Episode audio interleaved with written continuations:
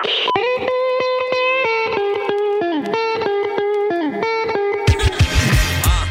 you into the other's gang. Two sisters, both curious and strange. A likely duo, and they witty from the brain. It's the magic hour, Mercedes and Jay. Hey, Magic Mob. We are interrupting this interview with a quick word from one of our sponsors we think you might be interested in. Oh, I can taste the almond butter. I love the cacao. That's really good. No sugar alcohols?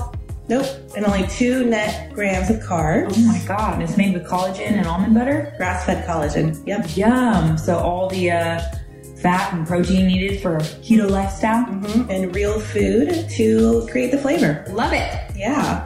Where can we get these? You can get it at wildfoods.co slash discount slash magic hour. Wildfoods.co slash discount slash magic hour. Magic with a J. Yes, M A J I C. And if you use that specific link, you can get 12% off your entire order. So Doing it right now. Now on with the show. This is part two. If you missed part one of this episode, you can find it in our podcast library now. If you're all caught up, welcome back. But I wanted to to touch on um, where you said about you know where meditation came up for you for the first time. Uh, you said I think the eleventh step um, and or thinking about God and prayer and all that.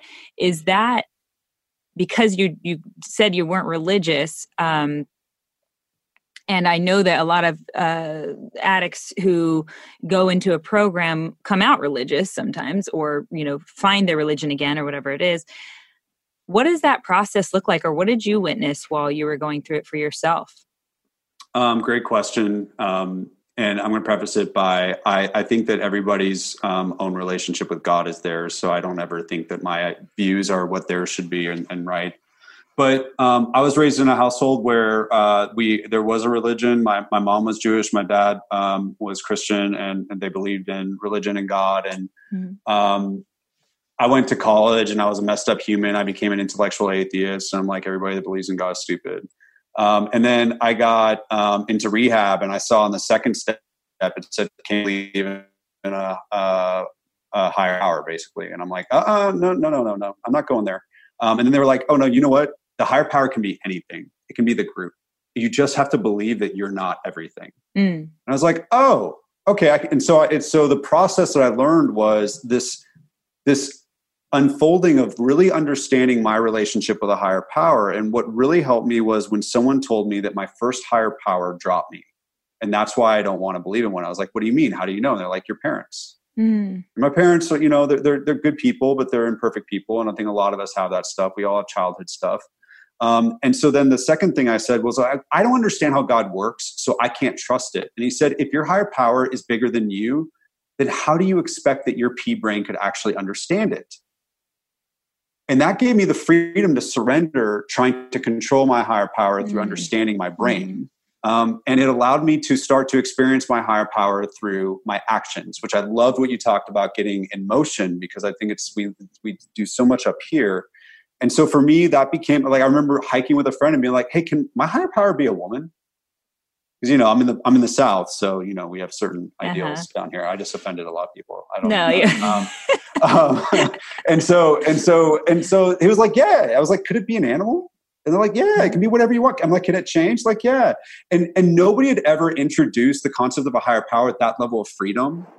Um, and that really connected to me. And so I started praying, and, and while I'd be praying, I'd be like making jokes about how stupid it was. But then I, after a while, I started to actually see how surrendering to this, even if it was placebo effect, this concept of something larger than me, was creating so many positive outcomes in my life that I couldn't explain, and so many synergies that I didn't have to like grip to make happen. Right. That I was like, dude, I don't need to understand God. I don't need to understand religion. I think I think there's a higher power, and I don't even know how to explain it, but I think it understands that we all think in terms of differences. So it created all these different religions so we could all find our own path to it. Mm. And I think that I just try to, the, the only times in my recovery when I felt separate from my higher power have been when I've tried to understand Right. my higher power to a degree that is more than when I surrender, good things happen. Yes. There's so many bits in there that I that I love. Um and I think that you articulate that so beautifully. I'm surprised I haven't heard you talk more about that actually. I don't want to shit Uh, on you, so but you should. no well so i appreciate so i'll tell you like um, that's been a challenge for me um, that's been a big challenge as i wrote my book um, god isn't in the book but he's in the dedication um, Mm. i say he because it's convenient um, Mhm. but uh, so my faith journey is non-religious it's 12 step it's it's this open-ended thing but it's Mhm. like anybody that knows me it's at the center of everything but what i'm trying to do with these three principles is I'm trying to do the beautiful thing that the that the people that created the 12 step program did. So the people that created the 12 step program, they took religion out of it so it was accessible to all. Hmm. And I've seen atheists go through that process and be able to recover. And so I think that as valuable as it is to frame a higher power as God, as a religious spiritual thing, I think simply the act of surrendering to something bigger, no matter what it is, is such a powerful thing that I chose to let people find that as they're th- wrestling through surrender the outcome. And, and in my dedication, it's the first thing in my book. So the first thing it says is, um, to my high power, who I choose to call God, I don't know why you guided me. Oh, I'm going to get emotional. I don't know why you guided me um, to leave you out of this book, but you're on every page. Mhm. Hmm. And and I can tell you honestly that for me, learning how to see God's will instead of my will, I I don't know hundred percent. I I think I know my. I think I know why, but I Mhm. don't hundred percent know. I think it's so it's more accessible.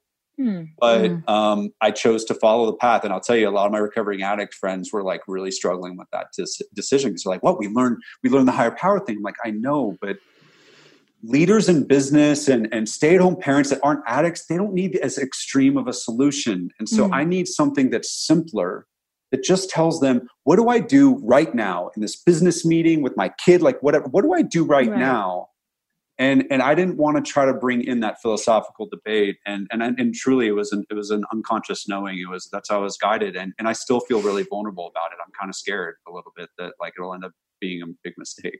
Hmm. but um, it won't be if I if I chose not my will. So Right.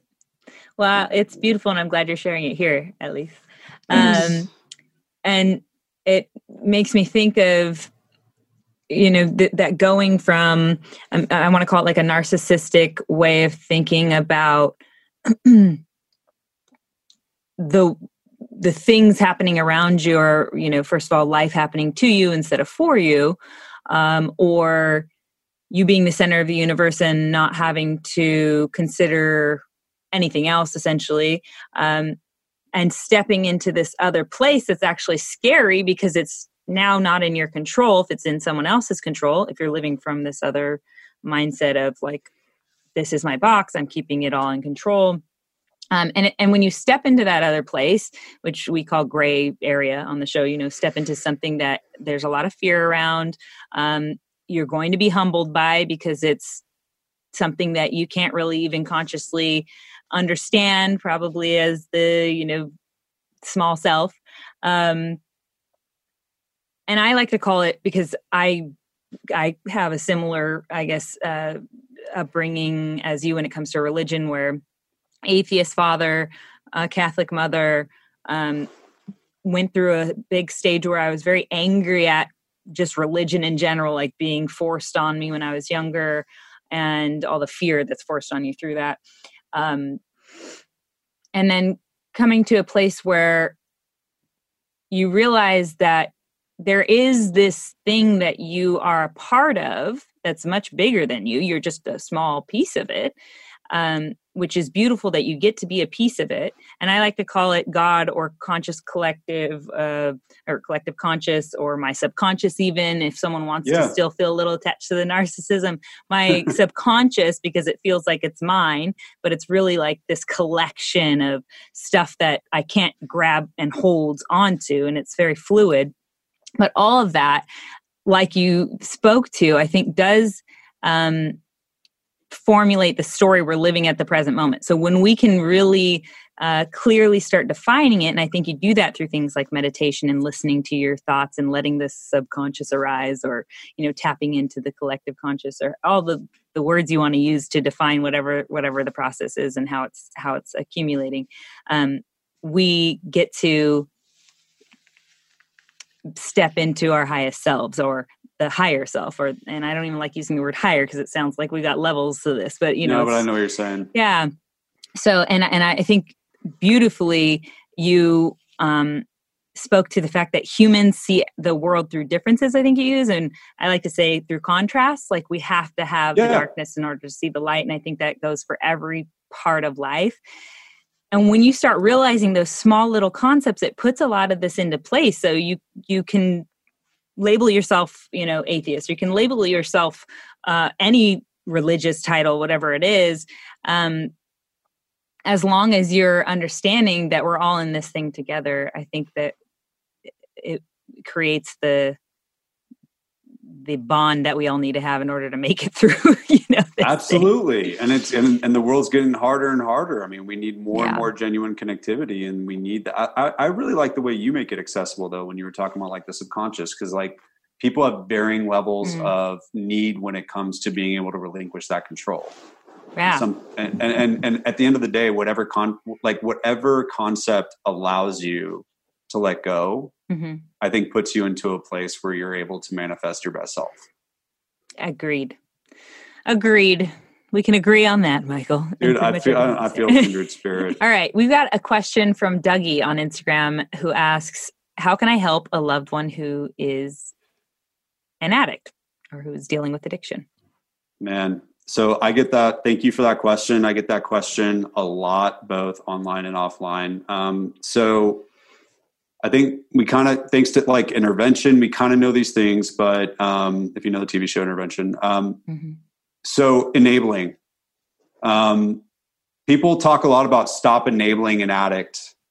Um, I actually like to tell you what to start instead. Only enable their recovery. That- That's it. And so, um, for lo- people that have loved ones that are an addict, unfortunately, there are programs and resources for you so that you can learn how to surrender the outcome when it comes to their addiction. And the value of that is twofold. One, it allows you um, to give them the opportunity to experience what they need. The only thing that stops an addict, in my experience, is pain and consequences. So Mhm. anything that we ever do to even soften that a little bit is like digging a grave. So the the key is is that let an addict experience their consequences and then always be there to enable their recovery when they're willing. And so the reason that we need to ask for help ourselves is they say addiction's a family disease. So the addict's addicted to the thing, and then the family and the loved ones are addicted to the addict's process. Mm. And that allows them to distract from themselves and they get to numb the same way the addict gets to numb. The addict's using this substance and they're using addict's trauma to numb from their own pain. Mhm. Access these resources, and what that allows you to do is, yeah, yes, absolutely. And so you, there are 12 step programs specifically for codependency. Mhm. There's 12 step programs for if you're an adult child of an alcoholic. If you, I mean, they go on and on. But if you're able to take care of yourself, it's like the um, airplane oxygen mask. Then you're able to flourish as a human, and you are more capable of being there when the other person reaches out. Mm. But here's the thing that I'm going to say that is going to be really hard to hear. And this is the thing, this is the outcome that people need to surrender in order to be able to, to focus on what they can control. The odds are not good. Mm. People think it's all going to be a happy ending. And that's what actually leads them to wanting to, okay, I'm just going to give them a little bit more money or I'm, I'm just going to Mhm. help them with this. And the truth is that you can't control that it could be a very unhappy ending. You can't control whether you optimize that it's a positive one, but it's a completely counterintuitive action that is required to make that happen. And it has everything to do with letting go and everything to do with not trying to control their process and start controlling yours. And I don't Yeah. mean to say that with any lack of sensitivity, but it's No. I get calls all the time, and I'm like, man, if you want your son or daughter to live, the best thing that you can do is not withhold their consequences and take care of yourself and let them know that you will enable their recovery when they want it. I like that. Um, take care of yourself. I, um, uh, my father, my uh, both my parents struggled with alcoholism, but my father was a heavy addict, and um, I, as an adult, chose addicts and was just trying to. I was so codependent on them, trying to uh, get them clean as a way of healing my childhood. So um, it took me a while to figure that out that I was a codependent, and then I started reading books on codependency, and I knew there were programs and um, that was when uh, I stopped choosing addicts, but I know that my codependency was enabling all of them. So, but that's a level of work, Jade, that like you need to be so proud of and and so proud of as a mother because you're breaking a cycle just in doing mm-hmm. that. And and yeah, that's so many people part. don't do that. So many people don't do that. And I'm not saying it's bad, but it's just like kudos to you for changing that and for recognizing that and for doing that uncomfortable work. And as a result, you not only get to have a better experience on this earth, but so do the people that you love. Like that's mm. people need to listen yeah. to that because that happens a lot. And it's when you are healing the codependency, because a lot of times I think, like you said, they have to um, go through pain and consequences to want to change. So we think sometimes like if we leave them, they'll get clean and we'll get back together. But that's staying codependent. So you actually have to do the uncomfortable work. yeah, I think it's such a um, like I can only imagine too, you know, being a mother of a child that's dealing with an addiction mm. or um, I have a family member who is married to an addict and they have kids. You know, like it's a whole. It, it becomes this. I think like you said, it's a hardest. family issue. Yeah, it's not one person. It's how do you, as the mother, put your child on the street essentially because you know that's what's going to yeah. happen. You know, in order to stop enabling. Um, how do you wrap your head around that? And I think the the for anyone listening, I think uh, you know the thing to remember is that it is way harder than anyone is able to describe in words because it's an emotional process that you have to go through and that's why the support that you're talking to michael getting that support is 100% necessary because yeah. you're going to relapse as the person who's not struggling with the substance substance addiction mm-hmm. but who's struggling with the codependent you know issue of wanting to create a safe place for your child in this circumstance mm-hmm. or for your husband who's an addict or whatever your thing is you know yeah um yeah, I was only speaking from a partner standpoint. I can't, I cannot imagine if a mother's listening and her her child struggles with addiction. Um, my friend that I brought up earlier that helps children uh, helps people through addiction. He said that he has parents call him, moms call him sometimes and say, "I think I I I worry every night that my child's going to die because of their addiction, and this will be the last time, like you know, that mm-hmm. he even contacts me." So I can't I can't even imagine. I um, and so I only wanted to make sure to be clear that when I was saying you have to do the uncomfortable work, I was in no way trying to sound in um, not empathetic to any parents. That's one of the hardest things that anyone could probably go through. Well, this is so. This is stuff. This is tough stuff to heart to talk about because um, I have a tendency and I don't know if it's you know me being an addict and not liking emotion, although I feel like I've really developed it. But I have a tendency to jump right into the solution, and I have a tendency mm. to skip the um, empathy part. Mm. Um, it's only when I have space and time. what? Mercedes does that too. Yeah. well, you know, and, and I learn a lot. I, especially having a daughter and all that stuff. I'm, I'm learning different ways to relate, and and I think that I'm also so desensitized sometimes to some of this stuff. I'm not. I'm not completely, but um, I see it all the time, and I I have always said I've had I have sponsees. I know what it's like to detach from somebody's process and know that it's going to risk a negative outcome. And I never realized until I had my daughter and I stared at that beautiful little being in the bathtub that couldn't, you know, lift itself up if we weren't, you know, there doing it or had the little thing. And I realized that this isn't about the odds anymore and it's not about the process, it's about Amaret. And when it's no longer about statistics and odds and do this right thing, and it's about that one person, um, I'm only a year into being a parent, and I can't possibly imagine. I know I can't relate to what my parents went through, and I know I can't relate to what a parent goes through. It doesn't mean that the work is any different. Um, but to what Mercedes said, um, I think it's recognizing that just like the addict is suffering, they don't need to. Mm um, if you're suffering because you have a loved one that is having an issue, you do not need to suffer on your own. There are resources and people mm. that will rally around you and help share. You know, pain mm-hmm. shared is, is pain lessened. It's not mm. completely lessened, but you can get the help that you need. And if you're sitting there and you're looking at the loved one, you're saying, "Oh, you really need really need help." If you just put the mirror in front of yourself, you're the person that you can help. And in doing so, you actually put yourself in a better position to help that person. But that doesn't mean that it's easy. That's why I you if the 12 steps of alone were to were get got people sober and clean, we wouldn't need sponsors. Right. Mm. We wouldn't need meetings. Like we just say, hey, here's the book. It's an online course. See ya. Like you need the you need other people that have been through it. And so like I Mhm. have this list of all these people that I know that are parents of addicts. So when I get that call, I like I, I send them to these friends because they love hearing from the addict that's been clean a long time. Hmm. But no, I can't I can't imagine what it's like to be that parent. And knock on wood, I hope I don't. But um, I've got a little bit of time to worry about that. But Yeah. it's it's a tough situation. Yeah. One I that people to- are facing more and more. Sorry, go ahead. No, you're fine. Um, I wanted to ask about your thoughts on psychedelics and plant medicines um, specifically because I know I know people who um, actually used things like ayahuasca in order to overcome their alcoholism.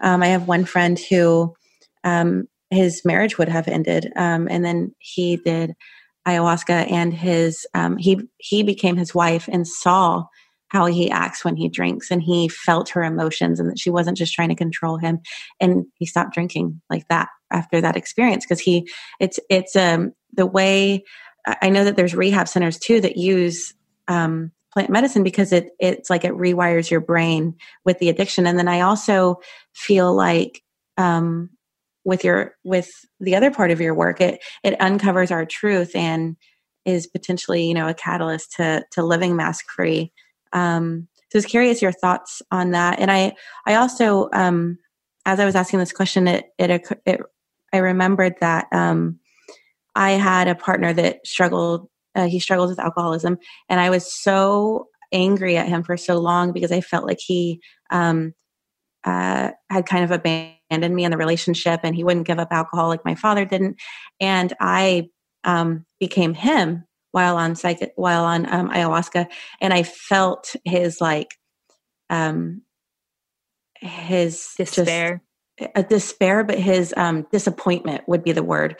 He was just the most disappointed man. Mm. Like I, I was overwhelmed with disappointment. And I just wanted to get away from that feeling. Like I was, I would have done anything. I was like, get me out of here. I don't want to feel this. And then alcohol like poured into me, and I was numb, and I was relieved, and I was just like, oh, thank God, I'm not feeling the disappointment. And so for that was the first time that I understood. Not, not that I'm um, you know saying okay yeah just keep doing it but i that was the first time that i understood like how there it's just running away from feelings and i couldn't grasp it before because it, before it was the like you said kind of the lack of empathy get to the solution and this time was like the first time that i thought you just don't want to feel that ugly feeling that i couldn't handle for five minutes you know so anyhow i was just Right. curious your thoughts on um, the use of psychedelics Yeah. So I don't. I've been clean for a while. I don't even know what you're saying with the iOS. Oh, ayahuasca. ayahuasca um, street name would be like DMT, I guess. yeah Oh, but- okay. Yes. yeah. Uh, so, man, um, I would say, just generally speaking, any instrument that develops empathy is probably very helpful. Um, I think in general that allows us to see other people's perspectives and relate to the world. And then any mechanism that allows us to improve ourselves is really helpful. And this is all my prefacing is because I don't know what I think about that, honestly. Um, I, I haven't I haven't really studied it. Um, I, ha- I don't have a lot of people that really talk about using it in um, in a medical way or in a therapeutic way. Um, what I do know is um, in the 12 step community, at least my personal experience is sometimes, you know, we find this thing that works for us. So here's what I would tell you like being a 12 step person, I would be like, oh, that's an addict shouldn't do that. That would be my thought process. Mhm. Um, at the same time, I also know that in the process of becoming clean, um, I was taught that the only person that could determine if they're an addict is the addict. Hmm. So it would be arrogance for me to say what somebody should do. And then I remember when I had, about four years clean, I had two sponsees that both um, left the program, that I'd worked through step work. I knew all their horrible stuff they had gone through, and they stepped away from the program and they both chose an alternative method for recovery. And I remember calling my sponsor and being like, they're wrong, like the self righteous, narcissistic, like they're wrong. I found the way, you have to do my way. They're wrong, they're stupid. Um, and, and my motivation was I was I loved them and I was scared for them. Mhm. Um, and he was like, dude, you learned how to be open minded in this program, that you are not God, that you don't know all, right? Mhm. So, how do you know what's best for them? So, what I would say is, is that for me, um, I don't know what's going to be most effective to help people in different circumstances, but I've seen I have seen addicts use other methods to recover. Now, the only method I've seen that works consistently is the 12 step program. Mhm. And even then, the success rate is pretty bad. That's Mhm. usually because addicts don't follow directions, um, not because the program doesn't work. But that being said, if there are cases where I don't care what it is, whether you're talking about a psychedelic or whether you're talking about someone talking to a teddy bear. I don't know why I made that up. Maybe I'm surrounded by my daughter's toys and all that kind of stuff. Um, but but but if if that if that helps you in your journey to to make better choices and to think differently in a way that helps you, like I'm all for it. And and I'm not a scientist, so that's a really long-winded say, way of saying I don't really know Mhm. but I wanted you to know the thought process behind it because it's um, it's I think the most important thing is that I think a lot of times we find a solution and we want to club everybody over the head with that solution Mhm. and I try to be really careful in recognizing that I don't know what's best for everybody and I encourage anything that's working to be something that is uh, supported and grown. Mhm. I like that. Is that the Yeah, longest non-answer you've ever gotten? it's got to be. Like I set a record of some sort. I don't know. All I do is literally talk through thought process that lead us to nowhere. So no, I feel like that was right on target. This. I'm enjoying the heck out of this. Like you guys are clearly like present and engaged and you really care like Thank you. it's just the thoughtfulness that you have in, in the platform in the way you're leveraging your platform is something that's really really really awesome and then just like to hear the way that you're thinking about life on life's terms is something that i think more people need to hear Hmm. Thank you. Thank you. yeah Well, there are a few short questions we like to ask everyone who comes on the show. So that's how we'll wrap up this episode. So, first off, if you could hug your younger self right now, what would you say? um, i've actually been asked this question before um, and so I, I had to think about it here's what i would say i would say you're about to go through some of the darkest times in your entire life but it's going to be worth it Mm. and the light on the other end will be something that you couldn't have dreamed. And everything that you're going to experience between now and then over the next five years is going to be so painful, Mm. and you wouldn't have it any other way. Hmm. How old were you? 17. 17. Well, I like that. That was something we all probably needed to hear too, because I feel Yeah. like that's a turning point for a lot of us. If you could have the whole world read one book, which would it be? Well, I think I already showed my card on this one a little bit, but uh, Brené Brown's The Gifts of Imperfections and Mm. Daring Greatly, I'm going to cheat because I see them as one big book that Mhm. needs to be read. Um, that book, I worship her a little bit So unhealthily. you've seen her Netflix special? Um, I actually have not. We swore Oh, off it's so Netflix at the house. So I'll tell you, swearing off I'll Netflix give at you my house password so that you can watch so it. painful. It's so good. It is so I could because someone showed me the trailer and I'm like, that's my girl. And they're like, who is she? I'm like, you don't know who she is. I go, it's I so go do good. I, public I've seen it dozens of times and I cried even. I've got it. I want your login because I want to watch it. Um, I promise I won't misuse it. But like, I'll go do speaking engagements where I'll be like, "So who here knows who Brené Brown is?" And sometimes like nobody raised their hand. Wow. Sometimes everybody does. yeah. And my heart when they don't know. But her book, um, Gifts of Imperfection specifically, and then Daring Greatly. It was when I was an, the CEO of my startup, and it was a fast growing company. And I really wanted to lead in a way that nobody was modeling for me with my vulnerability, and then specifically using my 12 step program as a way to build um, my culture at my company, as a way to think about my growth as a CEO. And I got shamed a little bit. Well, I probably shamed myself, but I got called naive.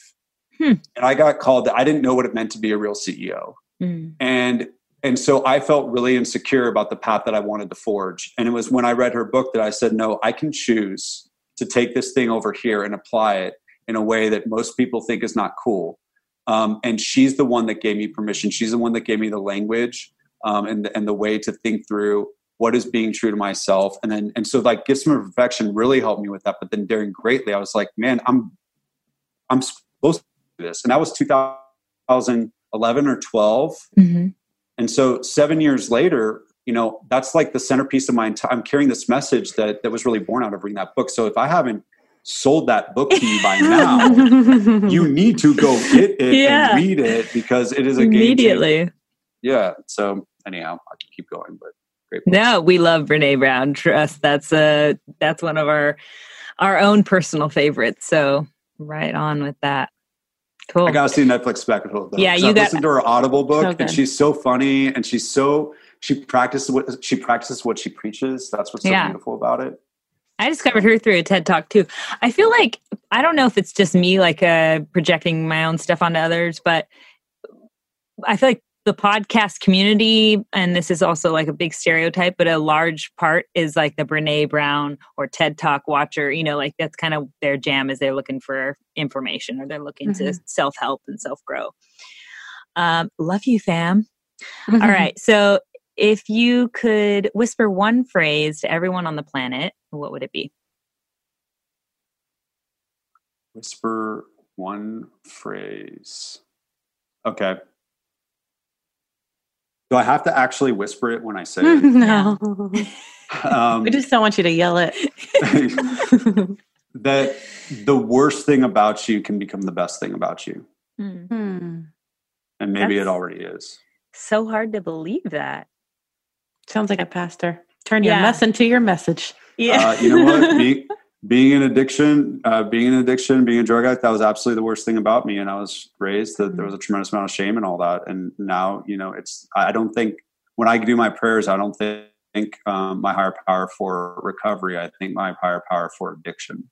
Um, Mm. Because it's walking around with a loaded gun pointed at my head that forces me to practice my program that continues to make me seek the things that you guys bring on this podcast that we talk about here Mm. if I didn't have that loaded gun pointed in my head, I wouldn't be doing what I'm doing right now, and I wouldn't Yeah. be worth anything to my wife and my daughter.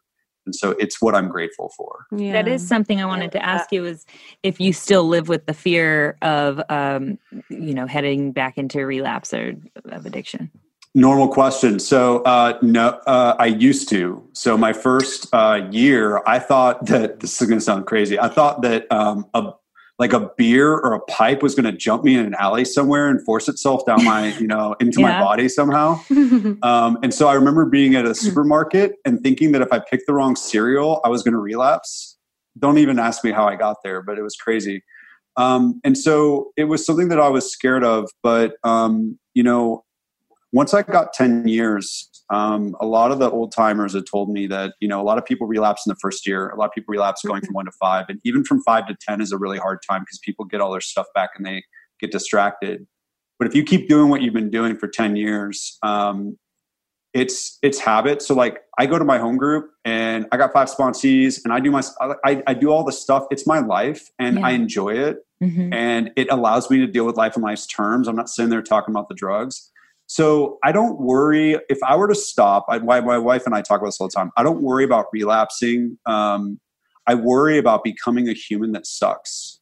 Mm. And then I worry about being connected to the people around me and my higher power. Um, and I think that I would start to um, do addictive things, either become an ultra marathoner or become a wicked gambler or something to kind of deal with the life on life's terms. And I do worry that eventually that would take me back. Um, if I if I'd stopped doing this stuff at five years, I probably would relapse within a year, if not sooner. But I think at this point, I would have I would it would take a long time. But nobody's impervious, um, and Mhm. it's and what would happen is I would I would generate so much collateral damage doing those things that eventually I would look for the thing that I know absolutely will make all the voices stop and all the all the pains Mm. stop. So I stay vigilant. Frankly, not out of fear though, because I'm I'm just I'm not worried about that. Um, I stay vigilant because to me it's the best platform for thriving. Absolutely. That's really good. It makes me feel, for some reason, this comes up, so I'm going to say it. Um, someone who gets in like a major accident, let's say, and they become um, you know unable to use their legs or something like that. Something super traumatic that happens and now they have t- their life is turned upside down because of course they've been a human who's been able to use their legs and all the things that comes with that um, forever and now they got to figure out how to acclimate to this. And if they maybe have a tendency to go to substance to help them cope or feel better um, i can see a situation like that really being like okay i'm uh, what's what's it all for now and becoming so hopeless that they choose this addiction again and they choose this substance that's going to make that all go away and i don't know how you walk someone out of something that's that's that traumatic or how quickly you can or if you can save somebody who's you know got this tendency to go to that place and i don't even know why that's coming up in me but it just um, I love that you brought it up. yeah Mm-hmm. do you have anything that that comes up for you and i bring up a circumstance like that extreme So, without having gone through that circumstance, I think it's always easy to pontificate on what's possible when you haven't gone through it. So, I want to acknowledge I haven't gone through that, and it, but I have thought through that kind of stuff, and I've, I've all, but more importantly, I've witnessed it in recovery. And what we're taught is um, it's an inside job, and that our satisfaction in this world is going to come from what we do internally, not externally.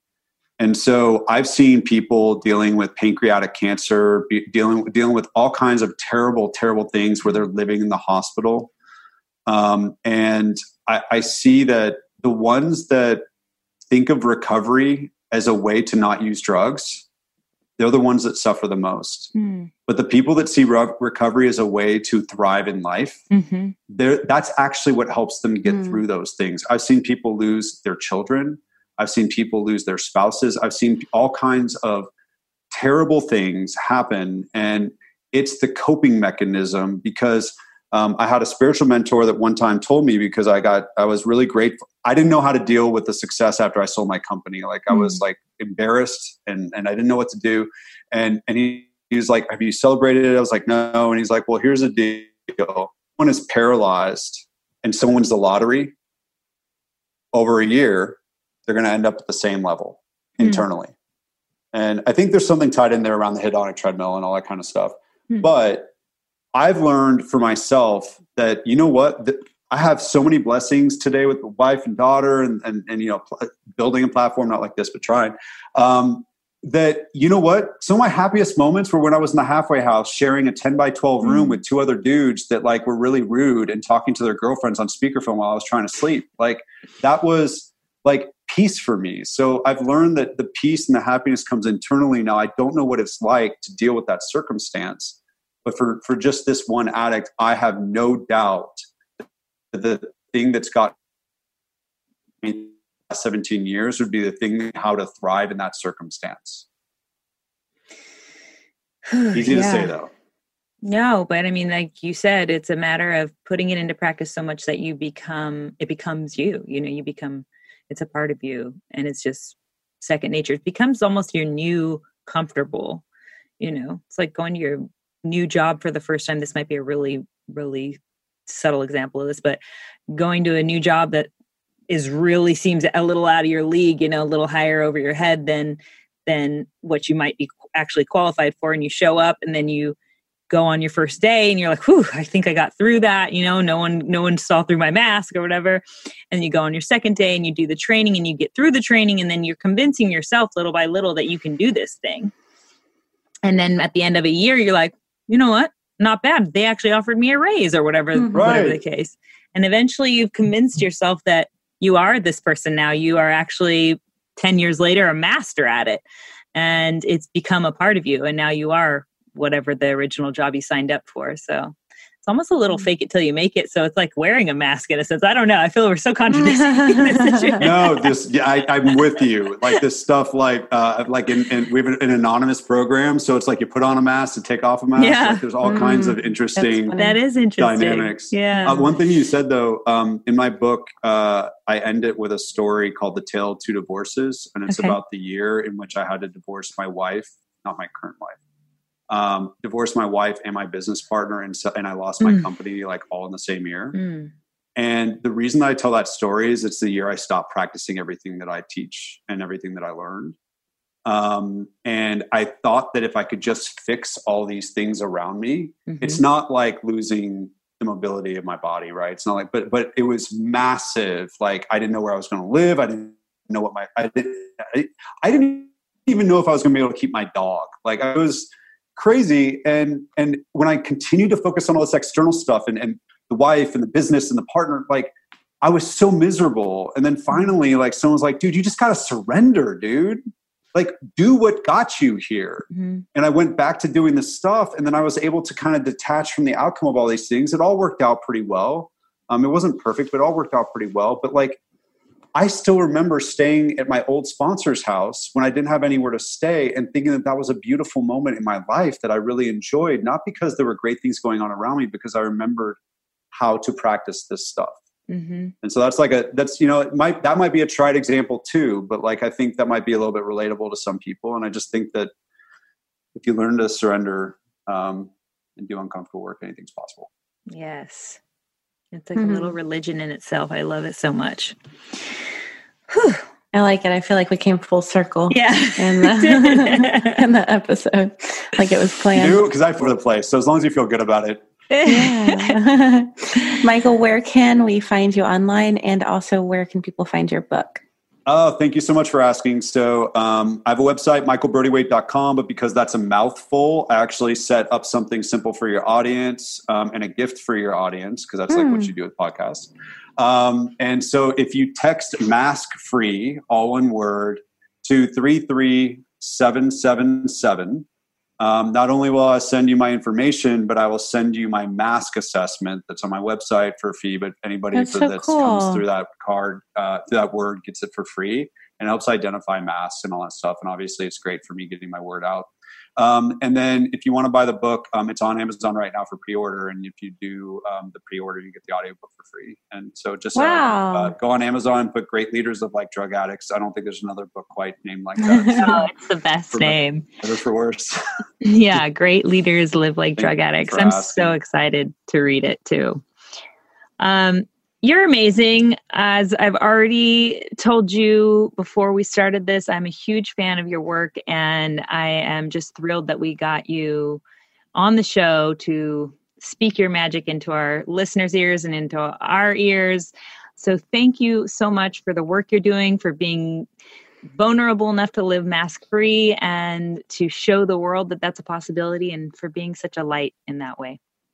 Thank you guys for the same. I've, it's been an honor to be here, and I've so enjoyed it. You guys are beautiful, and using my definition, I love you guys. Aw. Hmm. Thank you Thank for you, being Michael. on. I am really touched by how you are spiritual warriors. I really am. Hmm. Thank you. Thank you. Yeah. So I don't know how to end calls. By the way, I just keep like fawning over people. Um, He's like, I never order feel- pizza. I really, um, yeah, I really want to see his book blow up, and um, his message is just so pure. It's so pu- clean. And it's, just so crisp. You know what I mean? Yeah, that's the thing because it's truth. It's simple, you know. exactly. It's just the simple truth. I love it.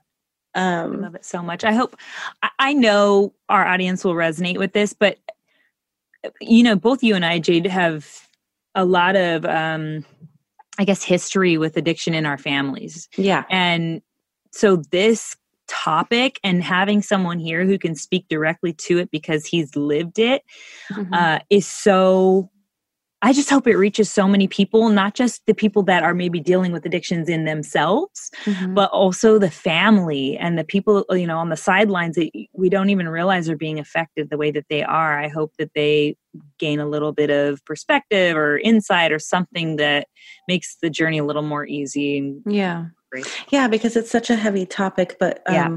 this was this felt hopeful at the same Totally. time. So, um, yeah, what's your what's your magic for us today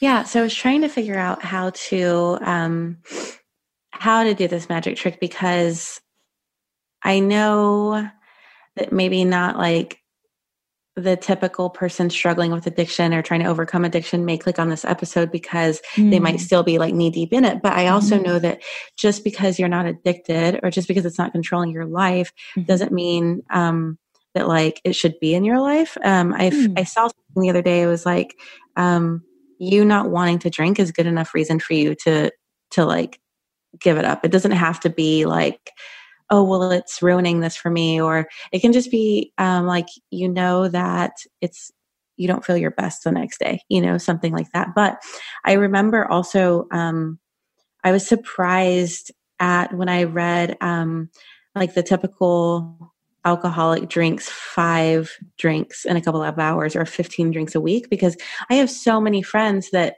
they drink 15 drinks every weekend Mm-hmm. and they just they don't consider themselves alcoholics because it's like that's just their weekend. That's them cutting loose. That's them um and it's so i guess the term would be like a functioning alcoholic almost you know? And so i think a lot of us so it's 15 for men it's only eight for women. I know Hmm. so many women that have eight drinks on the weekends because they go to they go to dinner they have four or five they have a couple glasses of wine at home the next Yeah, night I guess you know? you're right. hmm yeah so it goes so i mean I just get so full off of like one drink. I don't know how, but I think it's just a different mindset on the whole thing anyway. I mean, Yeah. I when I have dinner with a girlfriend, I I typically she'll order three or four drinks. I feel so. I mean, having eight in a week is considered alcoholism, um, according to um, uh, I don't remember what this. I, I think it was alcohol.org. to be honest, I think was the link. But um, but yeah, so so it's surprising because I feel like a lot of people drinking is such a normal part of their life Right. and a part of their social how they bond and how they have um, social encounters that they don't realize that it is actually like functioning alcoholism i think we tend to think of um, well i'm not an alcoholic because like my life is fine i'm not Right. suffering you know um, so anyhow i if that was something that like when you heard that if you were like huh i do um, because I feel like maybe people who are listening to this are, are either long term listeners or they listened to it, they clicked on it because they know someone um, who may be struggling with Yeah. addiction. And so, um, but if that resonated with you, like, huh, maybe I, maybe I do drink more than I realized. Yeah, um, that's a good point. yeah, there's, there's some little things uh, that I um, put here that can just help you cut back if, if you're realizing that you drink more than you Maybe um, want to. Mhm. yeah, or if you don't, but you just have always wanted to cut back because you know you don't feel good. Um, so Or the calorie content for that matter. yeah, there's so many reasons. There's so Skin, skin. okay, Your liver, so I don't know. It's a known a carcinogen. Pretty, yeah, pretty obvious reason. It's poison, but whatever. yeah. Anywho, um, so the first thing is put it in writing. Um, either put it in writing or um, like announce your goal to somebody because that gives you this feeling of like um, having something to be accountable to, you know. Um, and then Hmm. set a drinking goal. So if you if that when you heard that, hmm, yeah, I have 14 drinks or I have eight drinks. If you're a Mhm. woman, set a drinking goal to you know what I'm only going to have three. Like maybe Okay. cut it in half so that you're at least not um, meeting the quota of being an alcoholic, right? that might feel better.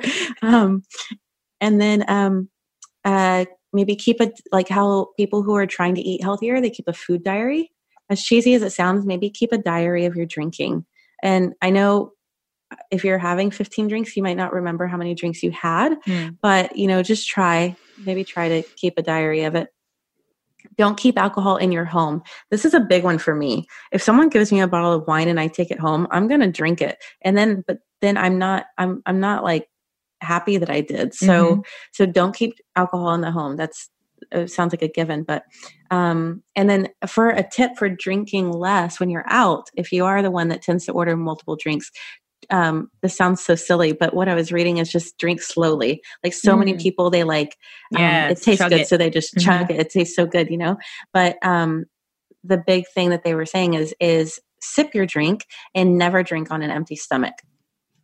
Um choose alcohol free days. Um, I know for me, my addiction, I don't know if, ad- I guess addiction might be the right word, but the thing I struggle with is always getting on social media to like Mm. um, distract myself or to um, tune out, maybe.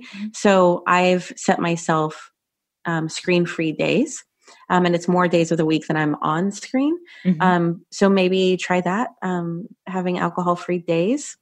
Um, and then, of course, watch for peer pressure because I know personally for me, I've had so many friends that went sober and they've announced it on Facebook, and you see so many of their drinking buddies because that's their that's how they stay functioning is Right. because they need you to like drink with them that's how they Mhm. don't feel like alcoholics is because you're doing it too right everyone's doing it everybody has three dwis and so Oh, um I I live in Austin. Um, so anyhow, like don't give into that peer pressure because people, not everyone is going to be happy that you're cutting back because it means that they don't have you as their drinking buddy. So watch for your peer pressure. Um, keep busy, like maybe um, start jogging or or start pick up hiking. Like do something that you know is is a good type of um, filling the time. Um, ask for support um, like have an accountability partner, like someone that you know wants to see you do better. Obviously, not one of your drinking buddies, most likely. Um, and uh, learn from the past. So if you if you really think about your drinking habits and what came, what good came from drinking, if there was good, it probably could have come from sober living as well. Um, but so learn from the past. Think of reasons why you would want to give this up. Think of reasons that would motivate you when you are being tempted. And then also, I I know from personal experience with um, people that I've been with in a in a relationship with, when you stop drinking, your digestion changes. Uh, this is all Mm. like for the worse in the beginning okay. because you're dependent. It's like you stop drinking coffee and you get a Yeah. headache, so you drink coffee. So when you stop drinking, you feel like you can't sleep. You Mm. get you get night sweats. Yes. You get headaches. You feel like you can't go to the bathroom like you used to. Um, you get fucked up dreams because all your dreams are Very having dream much. rebound. you get Yeah. super moody. It's it's uh, what's it called? Um, uh, withdrawals. Yeah. Um, you know, you're going through withdrawals. You start getting snappy with your loved ones. You feel edgy. You feel anxiety, of course, because you're now you're starting to feel all these emotions that you normally numb. And so, I don't think we're tend- selling it here. We're not selling the not drinking here. Yeah, it sucks, right? These are all the But bad things. So the thing is, is like expect that to happen and Right. know I've got to get through this point. Right. Because the thing is, is people who start like they start on the mission to stop drinking, Mhm. that's what stops them is they start to feel like crud. right. And so they drink again.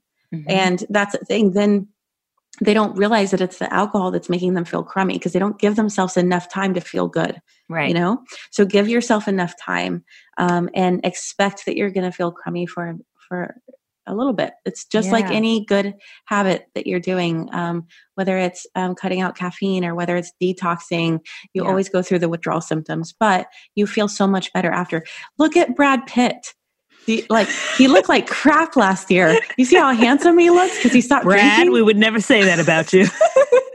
he looked like crap last year i remember thinking like what the hell happened to him oh man. he, I what, last week at the Grammys, I was like, whew, he lost like 10 years because he stopped drinking. He looks so good. So, I mean, like, if, if anything, uh, like giving up alcohol for 30 days, it makes a, such a difference on your appearance. So, anyhow, I don't know if that was a magic trick.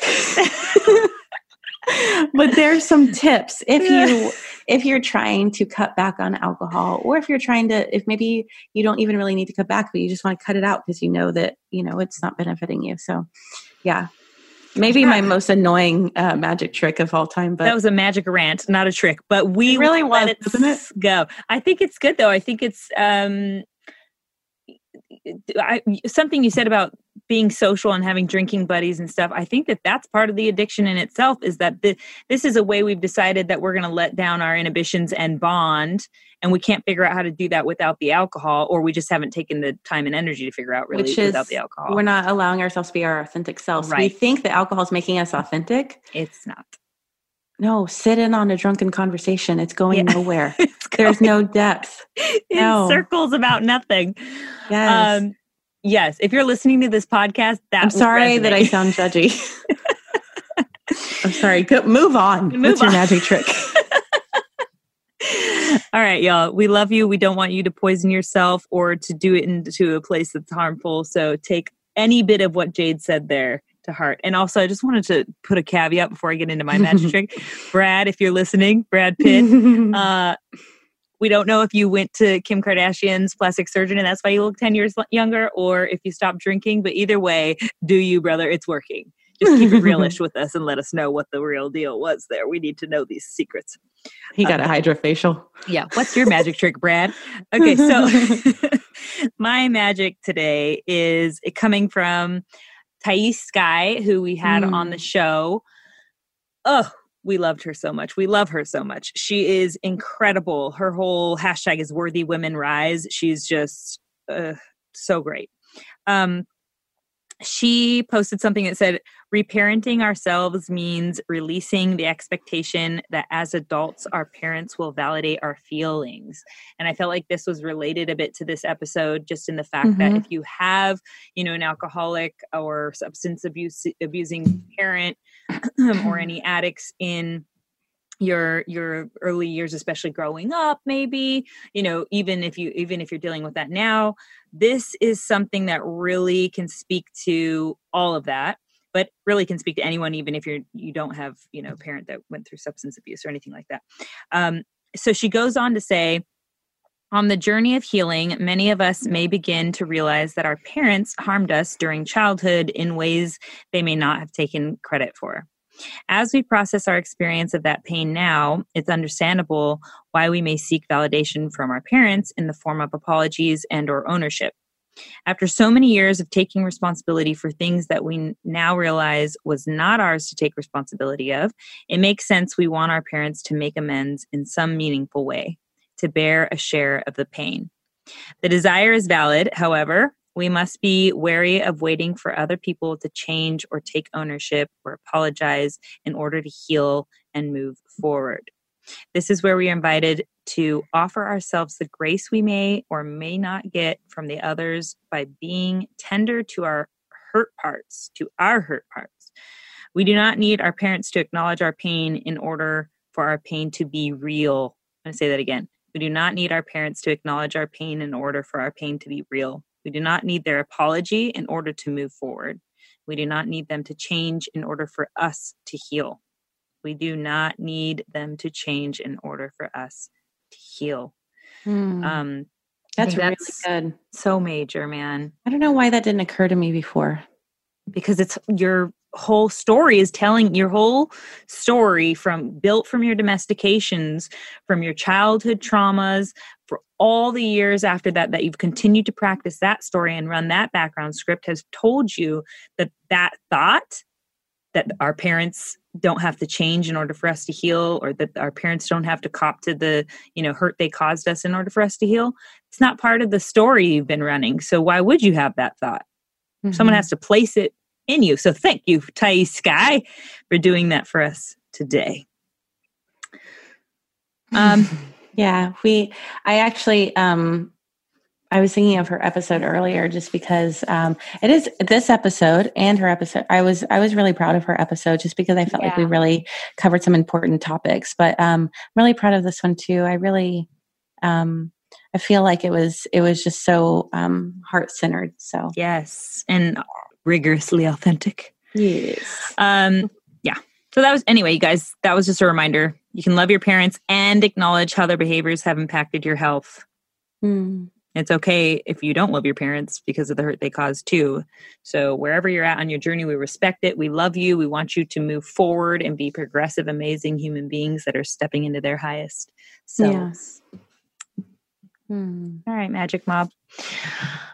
Uh, I want to give you guys a little reminder that uh, that we are doing a little giveaway for our Magic Mob. Basically, all you have to do is leave us a rating and review on your podcast app. You can do it right now while you're listening to me speak.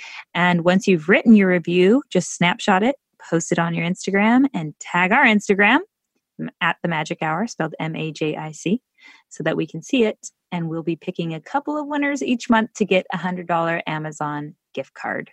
Yes. Thank you guys also so much for tuning in and taking this journey with us. If this episode held some magic for you, please share it with your friends and family. This would mean so much to us. And don't forget to join us on our Instagram page at The Magic Hour and let us know what your favorite episodes have been so far. We appreciate all your feedback and want to know what's lighting you up. Yes, and we release a new episode every Monday, so you can catch us again next week or go listen to some of our past episodes in the podcast library. Until then, be a light. Thank you to at Raytone Royal for our intro jam, and to Michael for being on the show, and to John Aaron Garza from Real in Motion Productions for producing the show. Stay magical, friends. Quick disclaimer We are not medical professionals, so following any of our protocols or advice should be done at your own risk, people.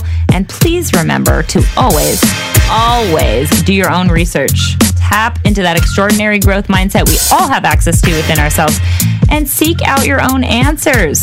Come on, guys, you know, you know the deal. And by the way, if you are a medical professional or an expert in any topic we cover and you feel we are not giving accurate information about it, please find somewhere to contact us. Contact us via social or email us at our website and let us know. A major goal of ours in doing this podcast is to bring value to people's lives by sharing helpful insights and info. So we welcome being corrected at any time, and we'll be happy to share any of our fuck ups with our listeners so as to get us all back on track to discovering our happiest, healthiest selves.